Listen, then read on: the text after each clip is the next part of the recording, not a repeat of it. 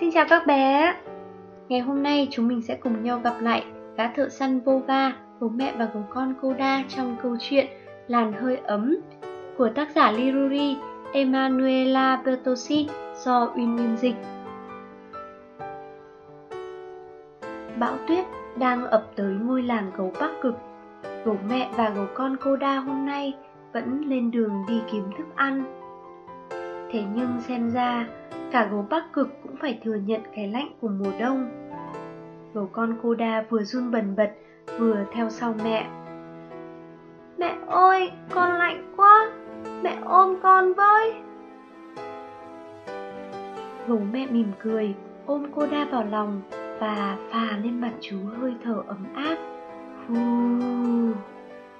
Với đa, làn hơi mẹ thổi là thứ ấm áp và dịu dàng nhất trên đời.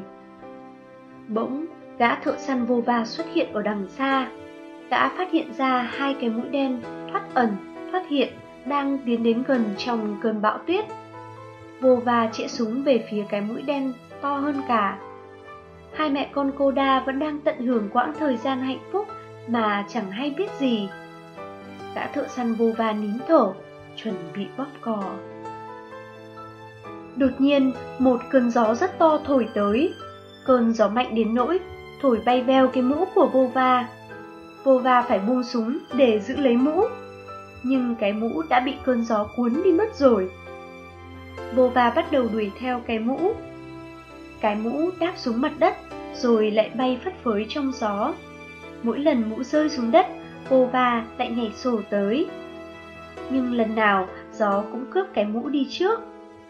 Cuối cùng, cái mũ theo gió biến mất hút vào cơn bão tuyết. Vô va không còn cách nào khác, đành xoay bước bỏ đi. Quay lại nhìn phía sau, vô va giật mình, khựng lại. Chẳng biết từ lúc nào, tuyết đã chất đầy mặt đất, không sao tìm thấy súng đâu nữa. Thêm vào đó, cơn bão tuyết khiến vô va khó mà mở mắt ra nhìn gì được. Vô va nghĩ phải mau chóng quay về nhà thôi.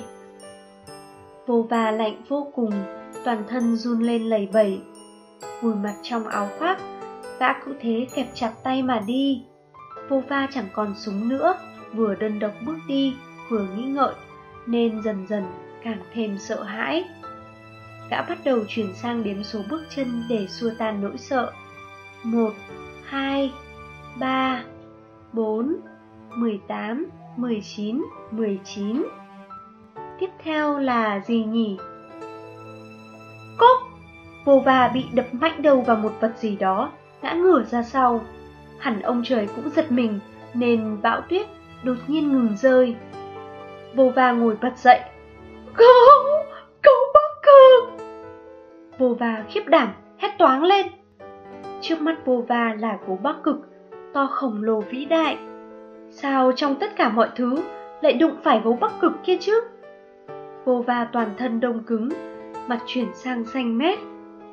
Gấu mẹ cũng giật mình không kém bởi gã thợ săn khủng khiếp vô va bỗng dưng xuất hiện ngay trước mặt. Gấu mẹ lo sợ vô va sẽ làm hại cô đa. Bèn giấu cô đa ra sau và quắc to miệng, gầm gừ. Thế nhưng gấu con cô đa lại bất ngờ ló ra từ sau lưng mẹ đến gần vô va đang run lẩy bẩy. Cô đa giơ chân trước lên và dí sát mặt vào vô va, rồi cũng há to miệng giống như mẹ. Vô va nhắm nghiền hai mắt vì quá kinh hãi. Bố mẹ cũng hốt hoảng định giữ cô đa lại. Đúng lúc đó, hù, cô đa bắt đầu phà hơi lên khuôn mặt đông cứng của vô va. Cô đa lại lấy hết sức thổi ra một luồng hơi ấm. Chẳng bao lâu sau, khuôn mặt đông cứng của Vova đã tìm lại được sắc đỏ. Bấy giờ, cô đa mới quay về bên gấu mẹ. Gấu mẹ ôm lấy cô đa đầy trìu mến, rồi dắt theo cô đa, nhanh chân bỏ đi. Cô va cứ thế thân người ngồi đó. Đúng lúc ấy, tuyết lại bắt đầu đổ xuống. Cô va vẫn chăm chú dõi theo bóng hình hai mẹ con gấu đi xa dần những bông tuyết trắng toát như gấu con lặng lặng đáp xuống sống mũi vô ba câu chuyện đến đây là hết rồi. Các bé có thấy không? Chính sự ngây thơ, trong sáng và tình yêu thương rất tự nhiên của gấu con cô đa đã làm ấm lòng gã thợ săn vô ba, cũng như là chúng mình đúng không nào? Có lẽ rằng gã thợ săn vô ba sẽ chẳng bao giờ đi săn gấu bắc cực nữa đâu, các bé nhỉ?